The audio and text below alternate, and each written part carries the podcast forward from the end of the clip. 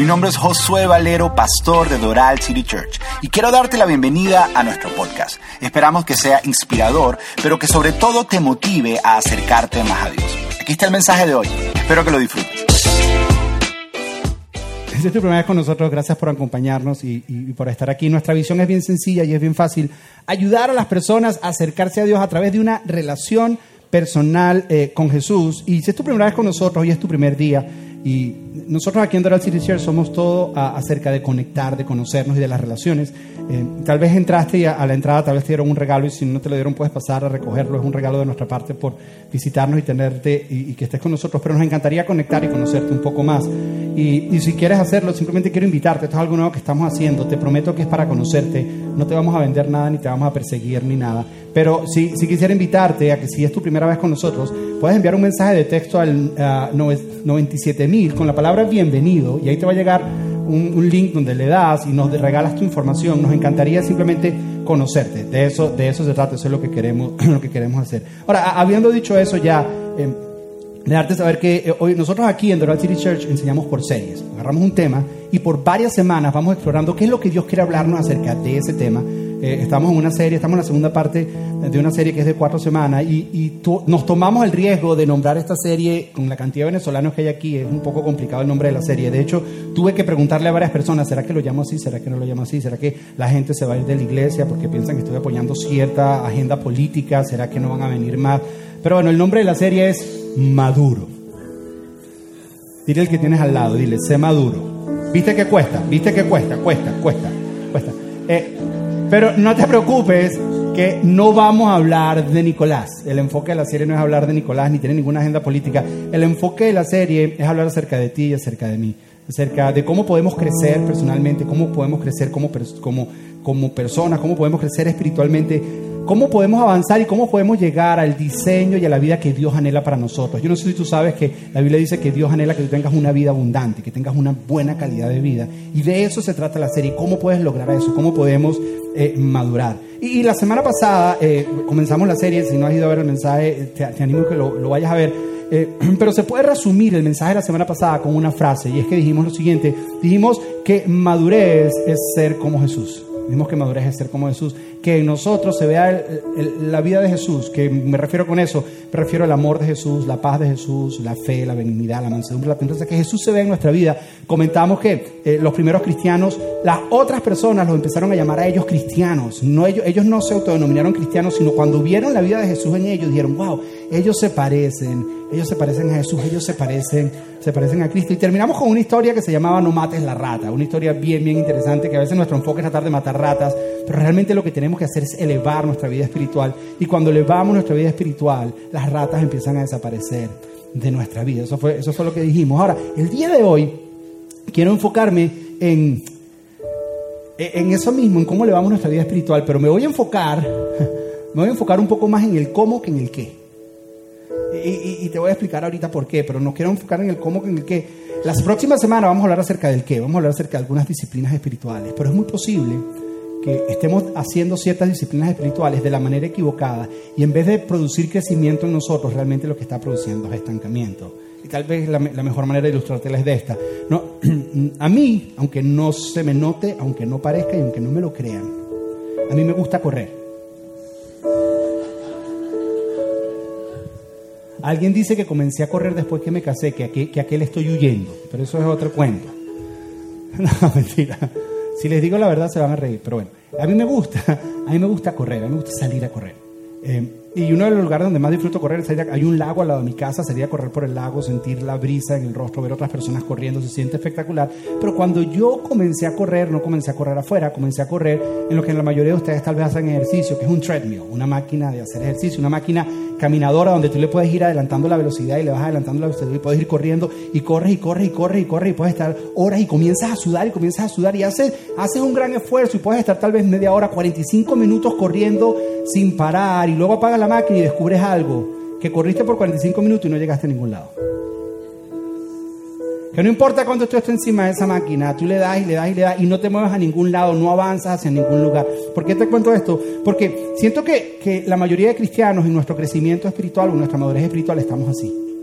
Sentimos que estamos corriendo, que estamos corriendo, que estamos corriendo. Venimos a la iglesia, adoramos, leemos la Biblia y dice, pero no me funciona y yo sigo corriendo y yo sigo igualito, yo sigo igualita, yo no estoy cambiando, hay algo que no estoy haciendo bien y hay algo que no estoy haciendo bien. ¿Y qué hacemos, hacemos, hacemos, hacemos? Y pareciera que no avanzáramos.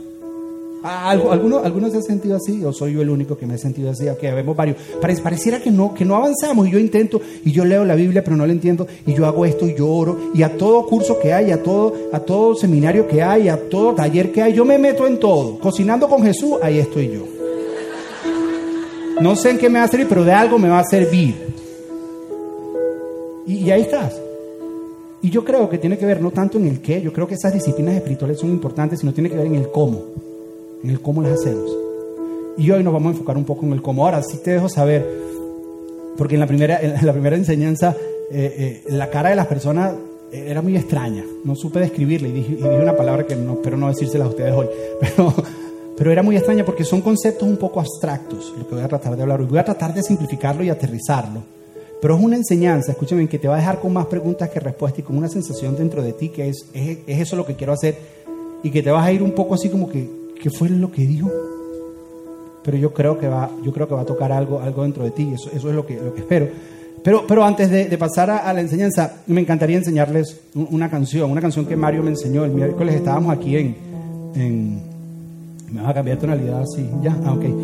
okay. El, el, miércoles estábamos aquí en, en, en Freedom y estábamos, y Mario estaba dirigiendo la adoración y, nos enseñó una canción, un coro, una canción que, que me encantaría enseñársela. No sé, no sé si, si, se animan o la quieren aprender conmigo. David y yo estamos, nos las aprendimos, todavía estamos viendo cómo nos sale. Entonces, no sé si, si me apoyan. Es bien facilita.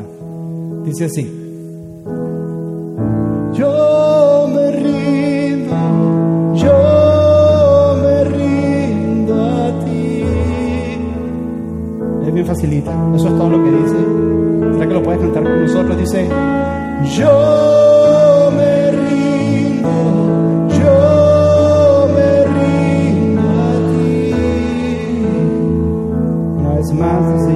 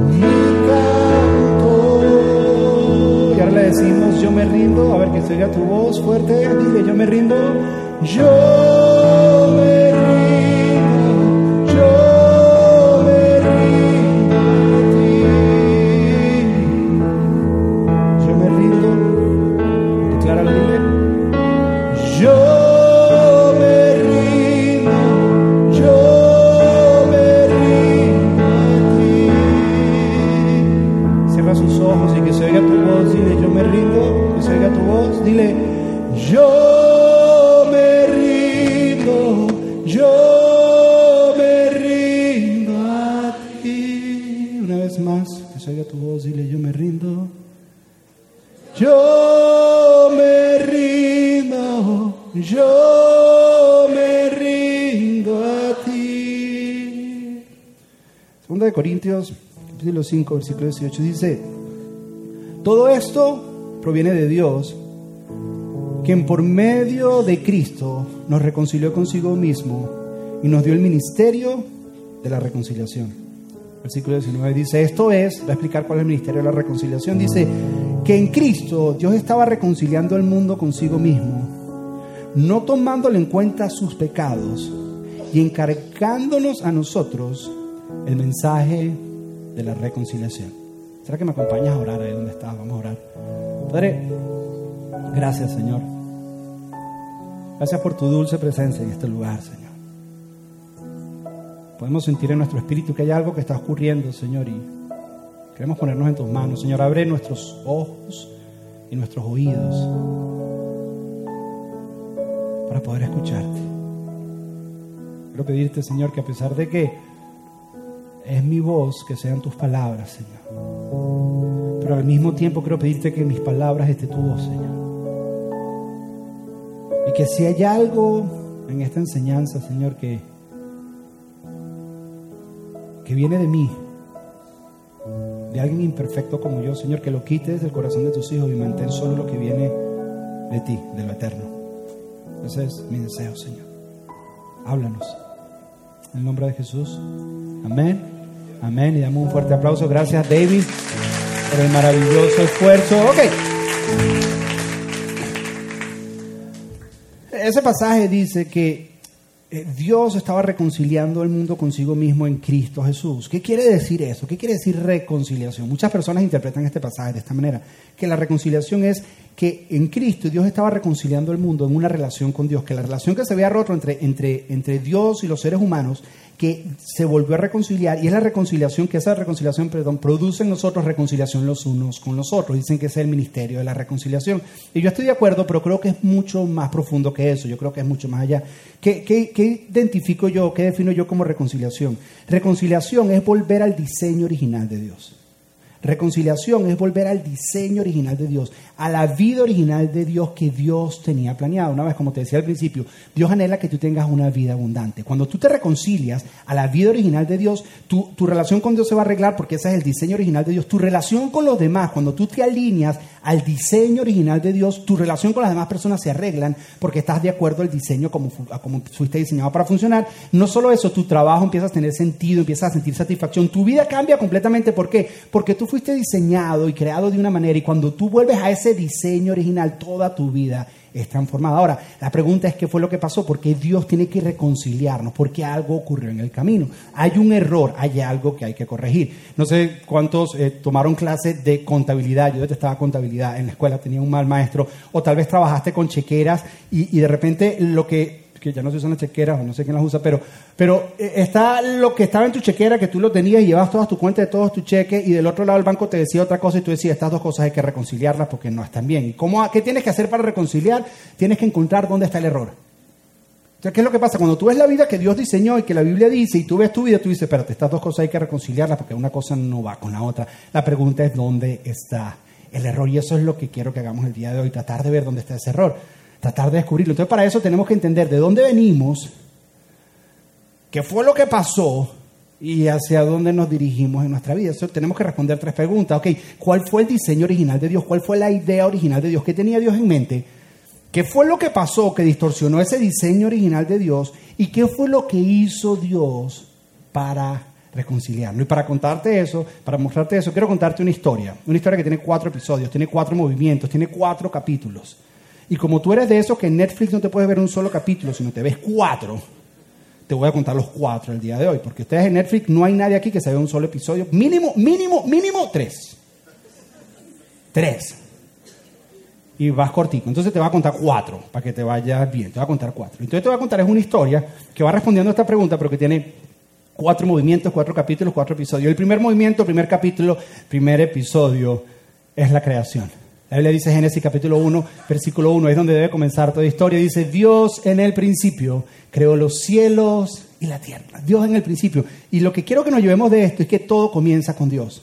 Si es la Biblia, la primera palabra en toda la Biblia es la palabra Dios. Porque de Dios es que sale todo. Dios es el, originado, el, que origina todo. Dios es la fuente de todo. ¿Qué es lo que quiero decir? Que yo te hablo ahorita de crecimiento y madurez espiritual. Tienes que entender que tu crecimiento y tu madurez espiritual viene de Dios, no viene de ti. Viene de Dios. Y todo esto va a empezar a cobrar sentido. No viene de ti, no viene de tu esfuerzo, no viene de tus ganas, viene de Dios. Y cuando tú entiendas que viene de Dios, todo va a empezar a cambiar. Pero el primer capítulo nos dice, viene. Ahora, el, el, segundo capítulo es que en el versículo 27 de ese mismo capítulo 1, Dios hace algo maravilloso. Han pasado seis días, Dios creó cielo, Dios creó tierra, Dios separó unas cosas de otras, Dios puso orden en todo lo que hay por su palabra. Pero en el capítulo 27 dice lo siguiente, dice que Dios creó al ser humano a su imagen y semejanza. Dios los creó hombre y mujer los creó, que Dios te creó a ti y Dios me creó a mí. Volteate a la persona que tiene al lado y dile, tú eres creación de Dios. Ahora él contesta, yo no sé qué estaba pensando. Yo no, cuando te veo a ti, yo no sé qué estaba pensando. Oye, antes, antes, antes de entrar en, en, en, en, este diseño, quiero decirte algo que tal vez va a tomar sentido en el resto de la enseñanza. ¿A cuántos de ustedes se les ha dicho, ha escuchado esto? Que nosotros fuimos creados, nosotros debemos vivir para Dios. ¿Cuántos, ¿Cuántos han escuchado eso? Que el propósito de nosotros es vivir para Dios. Y yo quiero proponerte algo un poco diferente. Es cierto eso, pero algo un poco diferente. Que en vez de vivir para Dios, escúchame bien, que tenemos que aprender a vivir desde Dios. Te voy a repetir eso. Es más, me atrevo a decirte que para poder vivir para Dios, tienes que aprender a vivir desde Dios. Una cosa es tratar de vivir para Dios desde tu fuerza, pero es imposible vivir para Dios. Escúcheme, si no aprendemos a vivir desde Dios. Entonces, ¿cómo Dios crea a los seres humanos? Esto está en Génesis capítulo 2. La manera en que Dios crea a los seres humanos es así. Lo primero que quiero que te imagines es este círculo. Mira, aquí, aquí hay un círculo. Ahora, imagínate este círculo como una, una pelota. Esto es como si, como si fuera como una pelota más o menos de este tamaño, un poquito más grande que una pelota de básquet.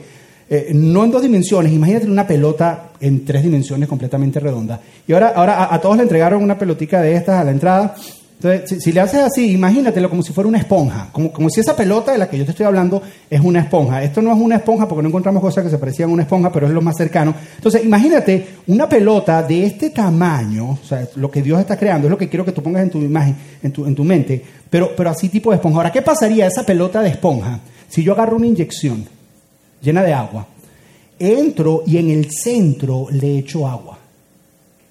¿Qué le ocurre a la esponja? Se empieza a empapar de adentro hacia afuera. Si yo agarro agua y la inyecto en la mitad, de adentro hacia afuera se empieza a empapar, se empieza a chupar, pero es de adentro hacia afuera. Bueno, Dios, la Biblia dice que Dios agarró polvo de la tierra, creó al ser humano, creó al hombre, y dice que sopló aliento de vida en su nariz.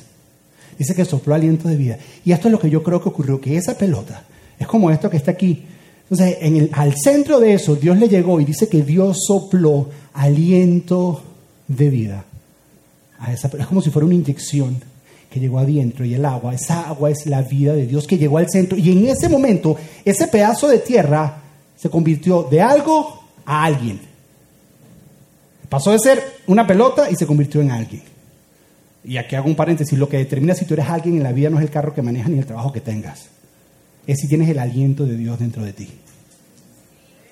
Porque Él pasó de ser algo a alguien cuando el aliento de Dios llegó. Entonces, ¿qué pasó? El Espíritu de Dios entró en la persona, le dio espíritu al hombre que se convirtió en un ser vivo y empezó, empezó a, a, empaparse de adentro hacia afuera. ¿Y qué empezó a ocurrir cuando empezó a empaparse de adentro hacia afuera? Empezó a ocurrir lo siguiente, empezó a empaparse de adentro hacia afuera, empezó a empaparse de adentro hacia afuera y se fue creando el alma del ser humano. Ahora, el alma se creó recibiendo del Espíritu de Dios. El Espíritu de Dios le dio vida al Espíritu del hombre, se empezó a empapar de dentro hacia afuera y empezó a crearse el alma del ser humano. El alma que está compuesta por la voluntad, está compuesta por las emociones y está compuesta por la mente. Ahora, la manera en que está diseñado es de esto, que el alma está diseñada para recibir del Espíritu de Dios. Entiende lo siguiente, el alma de nosotros, tu alma y mi alma, está diseñada para el espíritu le habla, el espíritu de Dios le habla a nuestro espíritu y de nuestro espíritu va nuestra alma. Ese es el diseño original de Dios. El espíritu dirige el alma, el alma dirige el cuerpo. El espíritu de Dios le informa a nuestro espíritu, y nuestro espíritu le informa a nuestra alma y nuestra alma es la que determina los comportamientos en que vivimos. El orden es el siguiente y este es el orden de Dios. Espíritu, alma y cuerpo. Te lo repito, el Espíritu de Dios le da vida a nuestro espíritu. Empieza, empieza a empaparse de adentro hacia afuera, cree el alma, el alma recibe, el alma se forma, la mente, la voluntad, las emociones y eso empieza a afectar. Empieza a afectar todo lo que nosotros hacemos y vivimos. Capítulo 3. Fuimos creados y Dios agarra a este ser humano que creó y lo pone en medio de un jardín, el Edén. El jardín está lleno de todo tipo de árboles. Árboles buenos para comer, árboles buenos para dar sombra, árboles buenos para disfrutar, árboles buenos para hacer leña, árboles espectaculares. Y Dios lo pone en la mitad y pone el árbol de la vida ahí en el centro. Es un árbol precioso, un árbol donde está la vida de Dios, que por cierto es un regalo, lo único que tiene que hacer es recibirlo. Porque desde el principio el regalo de la vida de Dios siempre, la vida de Dios siempre ha sido un regalo. No tenías que hacer nada para alcanzarlo, simplemente recibirlo. O siempre ha sido el plan de Dios.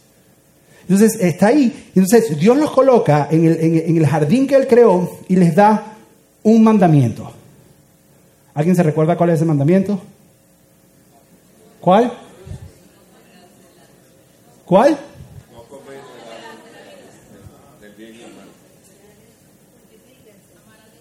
No, eso es antecito, pero casi. ¿Qué les dice?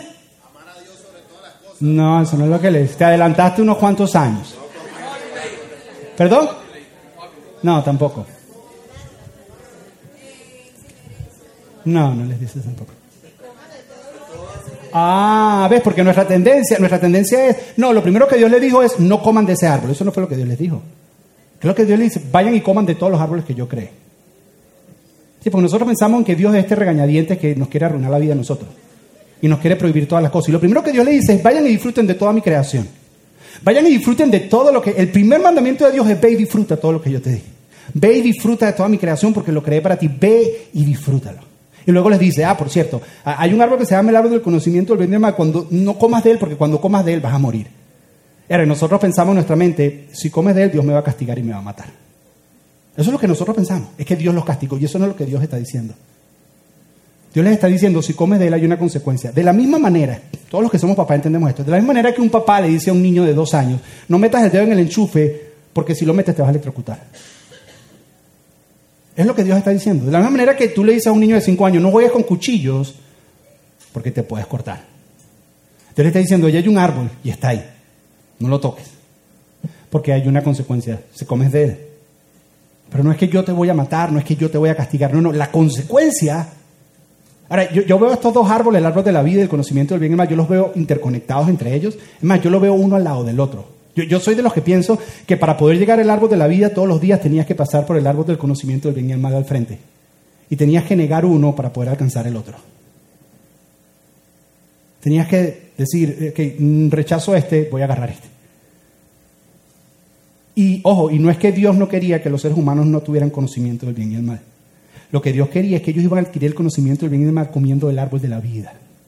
Y mientras tú comes de la vida de Dios, la vida de Dios empieza a impermear tu alma y tu alma empieza a entender qué es lo que es bueno y malo, de acuerdo a la perspectiva de Dios. Pero ¿qué fue lo que pasó? Que el hombre se comió el mango.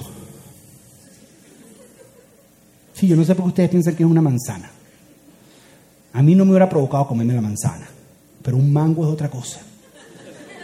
Con sal, todo el mundo hace así. Y, ajá, adobo y limoncito verde, así. Entonces ve, eso fue lo que sintió. Ay, mira el mango, qué bueno se ve. Entonces, el hombre, el hombre se comió el mango. ¿Y sabes qué significa que se comió el mango? Le está diciendo a Dios, no quiero tu diseño. Yo quiero hacer las cosas a mi manera. Ya no quiero hacer las cosas de acuerdo a tu diseño, de acuerdo a como tú piensas, de acuerdo a como tú quieres. E, esta, es mi manera. Y enseguida entonces se aislaron de Dios y rompieron su relación con Dios y dañaron su relación con Dios y dañaron su relación los unos con los otros. Esa es la consecuencia. Donde antes había confianza, ahora hay desconfianza. Donde había unidad y compañerismo, ahora hay rivalidad entre nosotros. Donde había amor, ahora hay enemistad entre nosotros. ¿Por qué? Porque, porque simplemente nos alejamos del diseño original. Y en ese momento, escúchame, el hombre trató de ser como Dios y por tratar de ser como Dios, se convirtió en menos de él mismo. Por tratar de ser más como Dios, perdió parte de su esencia, perdió parte de su orden, perdió parte de lo que Dios había diseñado.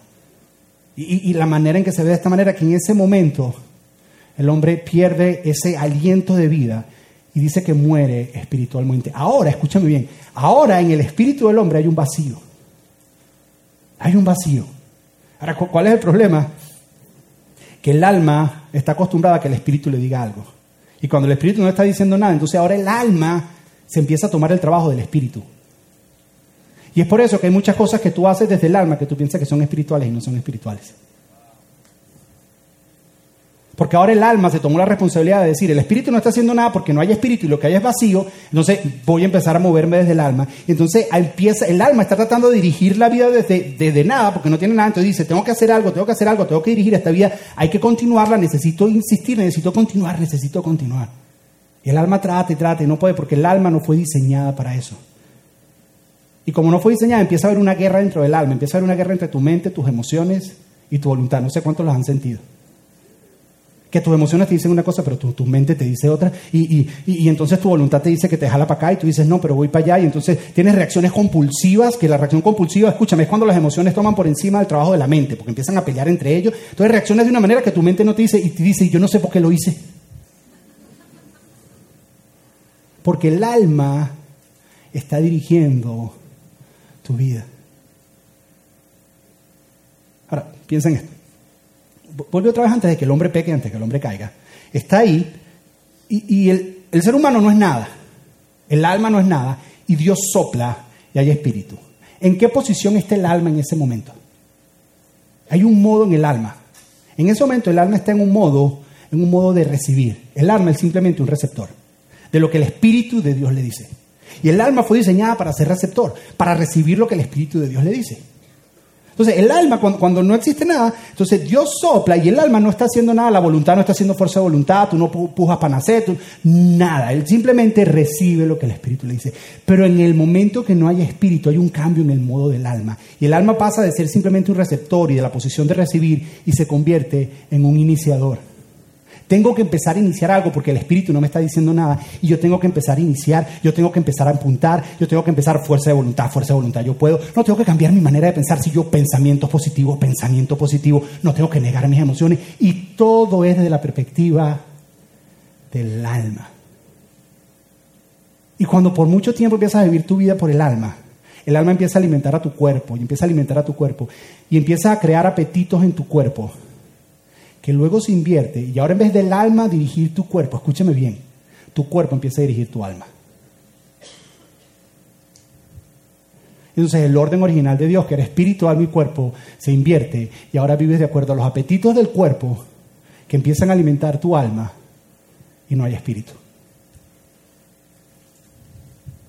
Entonces te controlan apetitos, te controlan malos deseos, malos hábitos, como tú lo quieras llamar que estás acostumbrado y te están controlando, y tú dentro de ti tú dices, ok, tengo que cambiar algo, aquí hay algo en mí que no está bien. Eso, eso no está bien. Eso no está bien, yo tengo que cambiar algo. Y tú sabes que el cambio es de adentro para afuera. Pero como no tienes espíritu, lo único que tienes dentro de ti es el alma, tú tratas de hacerlo por el poder del alma. Tú tratas de hacerlo con fuerza de voluntad. Tratas de hacerlo leyéndote libros motivacionales, leyéndote 18 frases de tú sí puedes hacerlo.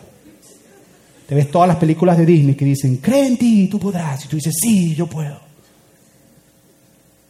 Y lo tratas de hacer desde el alma. Y funciona para algunas cosas, pero no puedes llamar a eso crecimiento espiritual. Eso es otra cosa, pero no es crecimiento espiritual. Y no es el diseño original de Dios. No, es que tengo que cambiar mi manera de pensar para cambiar mi manera de vivir. No. Tiene que haber un cambio dentro, pero más profundo del alma. Que va a cambiar tus pensamientos y va a cambiar tus comportamientos. Escúchame bien, cambio de comportamiento no necesariamente significa madurez espiritual o crecimiento espiritual. Ahora, cuando creces espiritualmente y cambios de comportamiento. Te dije que son cosas abstractas que eventualmente van a aterrizar. Ahora, ¿qué es lo que pasa? El primer paso, el primer paso para poder madurar espiritualmente y para poder crecer espiritualmente es reintegrar el aliento de vida del espíritu del hombre. Por eso cuando Nicodemo le preguntó a Jesús, y yo se lo compartí la semana pasada, y le preguntó, ¿qué tengo que hacer para heredar el reino de los cielos? ¿Qué está diciendo? Para ponerme de acuerdo al reino de Dios, al orden de Dios, al diseño de Dios. Dice, tienes que nacer primero. ¿Sabes qué le está diciendo Jesús? Necesitas volver a recibir el aliento de Dios en tu vida. Necesitas el aliento de Dios nuevamente en tu espíritu para volver nuevamente a la vida, porque si no es imposible, si no lo vas a hacer desde el alma. Y entonces lo, que ocurre es eso, Dios viene nuevamente y empieza a soplar. y sopla vida dentro de ti. Entonces ahora tienes el Espíritu. Eso es cuando tú naces de nuevo. Eso, esa es la cuarta episodio. Por eso la Biblia dice que Dios en Cristo estaba reconciliando al mundo consigo mismo. ¿Qué está diciendo? Cuando tú aceptas a Jesús como Señor y Salvador y tú dices, yo soy pecador, yo estoy roto por dentro, yo necesito un Salvador, eso abre la puerta para que el Espíritu de Dios vuelva a soplar a tu espíritu. Porque hay una separación entre, entre el hombre y Dios por el pecado. Dice, cuando eliminas el pecado, Dios vuelve a soplar nuevamente a tu espíritu y vuelvas a cobrar vida y empiezas a vivir nuevamente en el espíritu y tu espíritu empieza a crecer. Pero, pero, pero hay un pequeño problema que llevas 25 años de tu vida siendo dirigido por el alma. Y entonces te dicen, crece espiritualmente y tratas de crecer espiritualmente desde el alma. Trata de crecer espiritualmente desde actividades de la mente. Trata de crecer espiritualmente y haces todas las actividades o disciplinas espirituales, leer la Biblia, adorar, buscar de Dios, todo ese tipo de cosas, pero los haces de la perspectiva desde el alma, no lo haces de la perspectiva del espíritu, porque no sabes cómo hacerlo, porque tu alma toda la vida ha estado en iniciar. Entonces, escúchame bien, es posible estar aquí y vivir todas las disciplinas espirituales que nosotros hacemos. Es posible estar aquí y tener un momento de adoración como el que tuvimos y no conectar con Dios, sino haberlo hecho únicamente desde el alma. Y tus emociones y llores y todo, dice, ay, es que yo siento algo así en el alma. Es muy posible, es muy posible, escúcheme, leer la Biblia desde el alma, solamente la mente y que el espíritu no esté involucrado. Es muy posible orar desde el alma. ¿Cómo lo sé? Porque Jesús un día contó una historia. Dijo, un día dos personas se subieron a orar, un fariseo y un recaudador de impuestos. Uno conectó con Dios y el otro no. Sí, el recaudador de impuestos por su vulnerabilidad y por su humildad conectó con Dios. El fariseo, el fariseo dijo, mira lo bueno que he sido, mire cómo yo hago esto, mira cómo yo hago aquello, mira, y toda su oración era enfocada en él, y él llamó eso oración. ¿Sabes qué es lo que pasa? Que vemos un montón de cristianos cumpliendo todas estas disciplinas espirituales desde el alma. Porque el alma ha sido diseñada para eso y lleva toda la vida entrenándose. Y tú le dices al alma, ok, ahora tienes que madurar espiritualmente. Y tratas con el alma y el problema es que el alma no fue diseñada para madurar espiritualmente. No puede hacerlo y no sabe cómo hacerlo porque ese no es el diseño del alma. Entonces, ¿cómo nos sentimos? Como corriendo en una máquina caminadora, haciendo, haciendo, haciendo, haciendo. Estamos cansados y dice, no cambio nada. ¿Por qué? Porque estás ejercitando el músculo incorrecto, estás ejercitando tu alma, no estás ejercitando tu espíritu. ¿Sabes qué crecimiento espiritual literalmente es que tu espíritu dentro de ti crezca y empiece a tomar control de tu alma y de tu cuerpo? Eso es lo que es madurez espiritual, que empiece a crecer y empiece, empiece a, llenarse tanto, empiece a impregnarse tanto, empiece a, chuparse tanto adentro hacia afuera, que empiece a tomar control de tu alma. La pregunta es, Josué, ¿cómo hacemos entonces? Porque entonces mi alma está acostumbrada a iniciar. Entonces puedes caer en la mentira de decir, ah, es que, es que tengo lo que para madurar espiritualmente tengo que hacer más esto, tengo que hacer más esto, enfocarnos en comportamientos y en cambiar esto en cambiar eso. Todo eso viene del alma, no viene del espíritu. La pregunta es, ¿qué cambio necesito hacer? Necesitas hacer un solo cambio en el alma. Todo esto para decirte que todas estas disciplinas espirituales que vamos a hablar la semana que viene tienen que ser desde una postura diferente en nuestra alma. Tiene que haber una postura y un cambio diferente en nuestra alma. Nuestra alma tiene que volver al, al diseño original. ¿Cuál era el diseño original? El diseño original es dejar de iniciar y solamente recibir. Que nuestra alma deje de tratar de iniciar, de tratar de controlar las cosas y simplemente recibir. Ahora, eso suena simple, pero no es fácil. ¿Sabes cómo se llama eso? Rendirse. Porque ahora tu alma y tu voluntad tienen una fuerza. Sobre todo si eres este tipo de personas que han logrado muchas cosas en tu vida material, en tu vida profesional, o si eres un atleta, desde la perspectiva del alma. Eres un gran CEO en una empresa, tu empresa, eres un gran emprendedor y todo lo hace de la perspectiva del alma y te ha funcionado y, te ha, y ha sido espectacular. Y ahora vengo yo y te digo, no, pero para que ser espiritualmente es al revés. Tienes que rendirte. Tú dices, ya va, espérate, pero si esto me ha funcionado toda la vida. Entonces lee Tony Robbins y lees a este y lees a aquel, que todo es modificaciones del alma, todo es en la mente, todo, pero no conecta con el espíritu y no hay verdaderamente un cambio espiritual. Puedes lograr grandes cosas, pero al final te sientes vacío porque sientes que hay un hueco dentro de ti que el alma no puede llenar, que solamente lo puede llenar el espíritu. Y la única manera de hacer ese cambio, escúchame bien, es rendirse. Es rendirse. No es fácil. No es fácil rendirse. Fíjate, es por eso, escúchame bien, los adictos, las funciones de las empresas o los cursos que te libran de adicciones o los programas, realmente es la palabra, que te libran de adicciones que realmente funcionan. No se preocupen, no es un espíritu que se tomó las luces, están tratando de ver qué fue lo que pasó con las luces allá atrás. Sergio, a sabotearme la enseñanza, amén. Ok, ya. Okay. Para acá, fíjense. Es por eso, escúchame bien. Las personas que entran en programas de adicción, un adicto, hasta que no llega al punto más bajo en su vida. ¿Cuál es el punto más bajo? Cuando dice, ya traté con todas mis fuerzas y con toda mi alma y con toda mi fuerza de voluntad y no puedo. ¿Y qué hacen en ese momento? Todos los programas que te liberan de adicción dicen que tienen que empezar a creer en una fuerza superior. Todos. Y no dicen Dios para no ofender a nadie. Y todo lo que realmente funciona. ¿Sabes qué, qué están diciendo? Que hay un momento que tú tienes que hacer el cambio desde el Espíritu. Ahora, ¿qué pasa con una persona que toda su vida le ha ido bien y con su fuerza de voluntad lo ha logrado? No, puede entenderlo. Dice, no, yo, no necesito hacer eso. Es por eso que el joven rico se entristeció y se fue. Porque cuando se le acercó a Jesús, dice, ¿qué tengo que hacer para heredar el reino de los cielos? Jesús le dice, ok, ya tú sabes lo que tienes que hacer. Y él le contó de todas las actividades religiosas que uno hace, que había hecho desde el alma. Y Jesús le pega una nada más. Dice que se fue triste. Porque no era genuino su cambio es de adentro hacia afuera. Ahora, ¿qué es lo que pasa? Que rendirse parece difícil. ¿Por qué? Porque uno tiende que rendirse darse por vencido y rendirse darse por vencido son dos cosas diferentes. Rendirse es que tu alma dice, voy a dejar de tratar de iniciar y voy a recibir qué es lo que Dios tiene. Yo voy a dejar de buscar la voluntad que mi alma tiene y voy a dejar que mi voluntad se alinee a la voluntad de Dios. Eso es rendirse. Rendirse es hacer un switch en tu alma, invertirlo, de, de que está iniciando y haciendo, hacer un switch a recibir qué es lo que Dios tiene. Nosotros pensamos que rendirse es no hacer nada, pero rendirse, escúchame bien, rendirse es esperar. Rendirse es esperar. Y esperar significa que tienes que hacer algo. Mira, te, voy a mostrar. Te voy a mostrar para mí qué es rendirse y qué es esperar. A ver, te, lo voy a mostrar. A ver, ¿a quién uso? ¿A quién uso? No, a él no, a él no. ¿A quién uso? ¿A quién uso?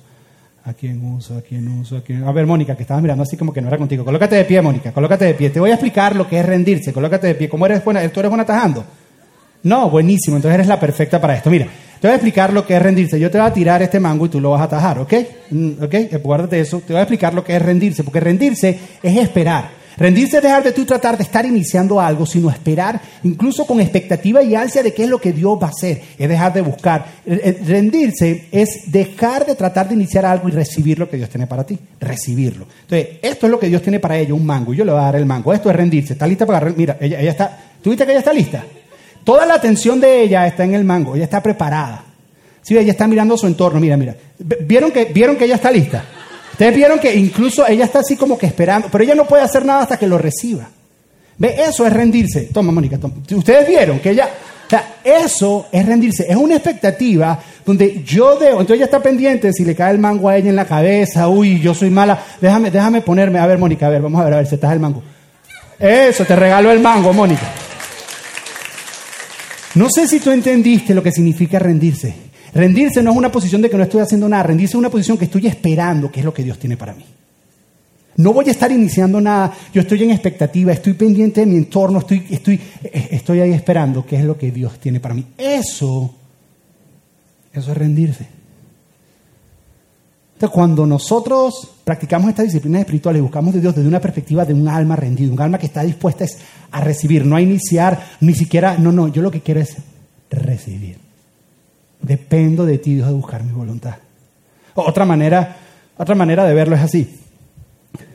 Cuando nosotros crecemos físicamente, nosotros pasamos de ser dependientes a independientes. Si te diste cuenta, tu hijo nace y desde chiquitico es muy dependiente de ti. Depende de que tú le des de comer, depende de que tú eh, lo lleves, de que tú... Y tú dices, cuando es chiquitico y cuando va creciendo, tú dices, yo no me puedo imaginar a este niño viviendo sin mí. O sea, esto es imposible. O sea, ¿cómo, cómo yo puedo...? No, no puede vivir sin mí hasta que convierte en un adolescente y tú dices, cuando se va de la casa, no me lo aguanto más, no me lo soporto, que lo echen. Pero, pero pasas, entonces el niño pasa de, perdón, de dependiente a independiente. Hay un momento que él llega a vivir solo y toma sus decisiones. Ahora, espiritualmente es al revés. Porque cuando nosotros nacemos, nosotros nacemos independientemente espiritualmente. Estemos independientemente en nuestra alma, dirigiendo nuestra vida. Entonces pasamos espiritualmente, el crecimiento espiritual es pasar de ser independientes a dependientes. De una vida independiente donde yo dirijo mi vida desde mi alma, desde mi voluntad, de lo que yo quiero, a decir, voy a dejar de decidir y voy a depender de lo que tú tienes para mí. Voy a depender de lo que tú quieres para mí. Es otra manera de verlo. Es en esa posición de qué es lo que tú tienes para mí. Eh, tal vez la, única, la última manera de verlo es, para mí esta madurez y este crecimiento espiritual ocurre como un frasco de pickles. ¿No lo ven? Está clarito.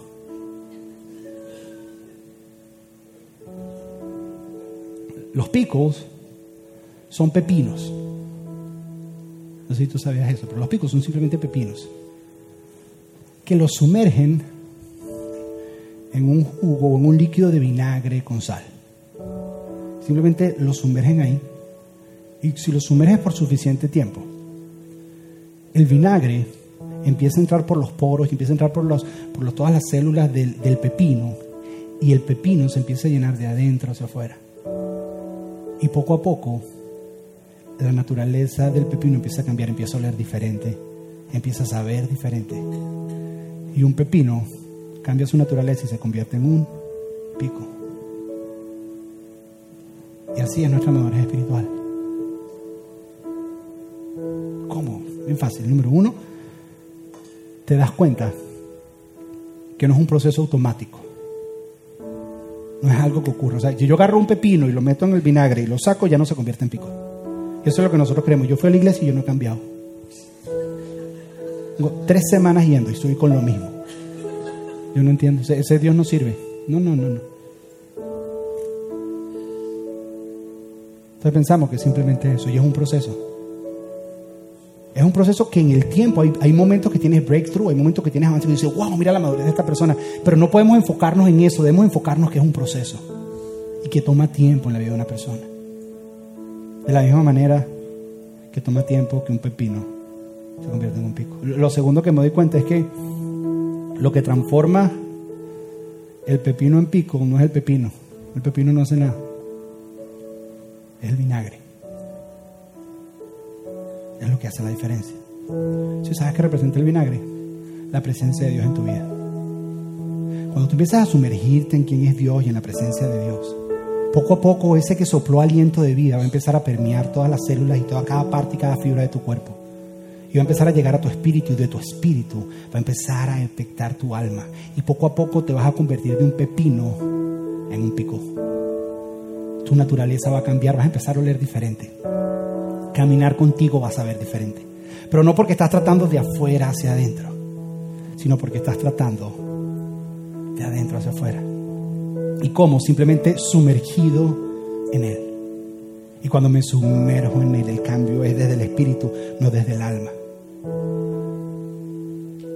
Y hay una tercera cosa, y es que a pesar de que es Dios el que produce el cambio, es el vinagre el que produce el cambio, el pico no hace nada para producir el cambio, tú no tienes que hacer nada para producir el cambio, solamente tienes que hacer una sola cosa. Para yo poder convertir pepinos en pico, los tengo que sumergir en vinagre. Para tú poder ser transformado y cambiar y madurar, tienes que sumergirte en Dios.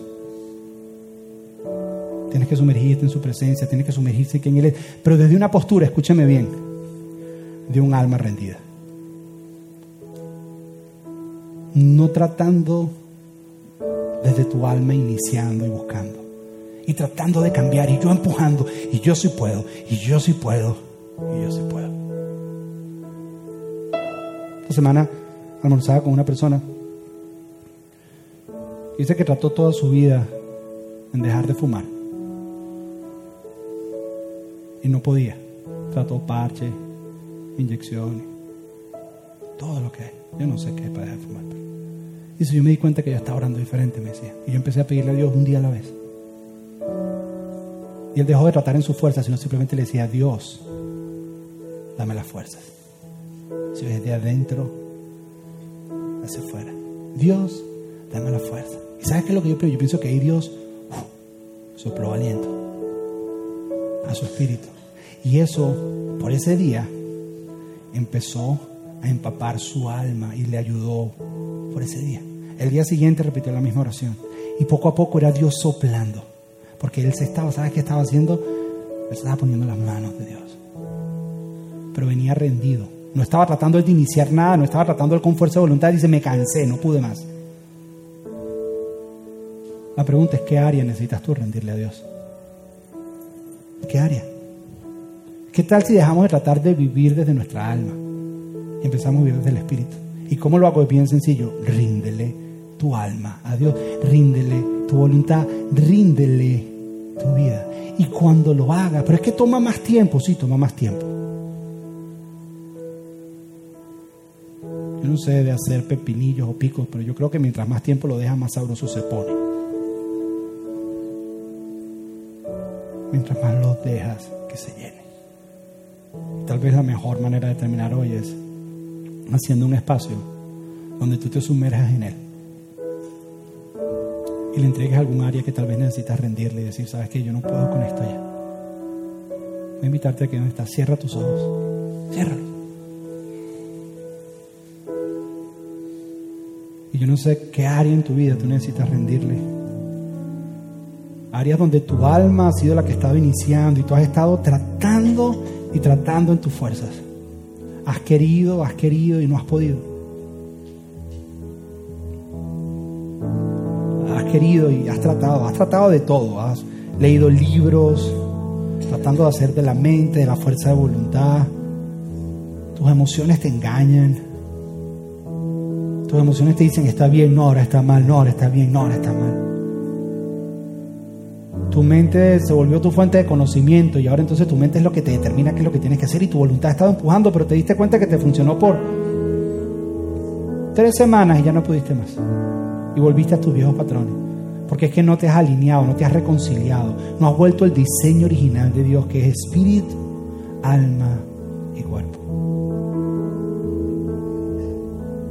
mientras volvemos a cantar esta canción ahí con tus ojos cerrados, yo estoy seguro que Dios, estoy seguro que Dios, cuando yo hablé de rendirse, algo te mostró en lo que te tenías que rendir.